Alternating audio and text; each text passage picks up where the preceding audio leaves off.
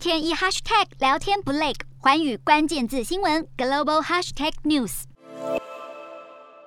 俄罗斯入侵乌克兰，随之而来的是西方国家的制裁声浪。如今，俄罗斯硬起来反制裁，切断对欧盟国家波兰和保加利亚的天然气供应。不过，波兰早在好几年前就开始为被俄罗斯断气的可能做准备，当地民众根本没在怕。波兰总统表示，政府会从其他管道增加天然气供应量，预计今年秋天就会到位。到时候，波兰将不再需要俄国天然气。不过，他也指控俄罗斯的行为不止违法，也不符合约。同样被断气的保加利亚，一直以来和俄罗斯保持相对友好的关系，多元化天然气的程度和速度不如波兰。从俄罗斯进口的天然气占国家总用量的九成，受到的影响较大。不过，保加利亚强调绝对不会屈服于俄罗斯的敲诈行径。欧盟执委会主席范德赖恩批评俄方拿天然气当作勒索工具，宣布欧盟邻国已经开始向波兰和保加利亚供应天然气。俄罗斯拿波兰和保加利亚开刀，明显是在杀鸡儆猴，威胁其他欧盟国家，尤其是极度仰赖俄罗斯能源的德国。德国五大经济研究机构将德国今年的 GDP 成长率预测从百分之四点八大幅下修到百分之二点七，明年则是百分之三点一。前提是德国没有再升级制裁，俄罗斯也持续供应天然气。专家更预估，要是俄罗斯完全切断对欧洲的能源供应，德国今明两年将损失约两千两百亿欧元的经济产值，超过全年经济产出的百分之六点五。要是真的如此，德国今年的 GDP 成长就会只剩百分之一点九，明年更将倒退百分之二点二。俄罗斯切断天然气的威胁已经持续数周，原本有迹象显示欧盟可能有办法解决僵局，但如今俄罗斯对波兰和保加利亚出手，显示双方已经不太可能达成妥协。欧盟也失去了制裁俄罗斯天然气的选择权。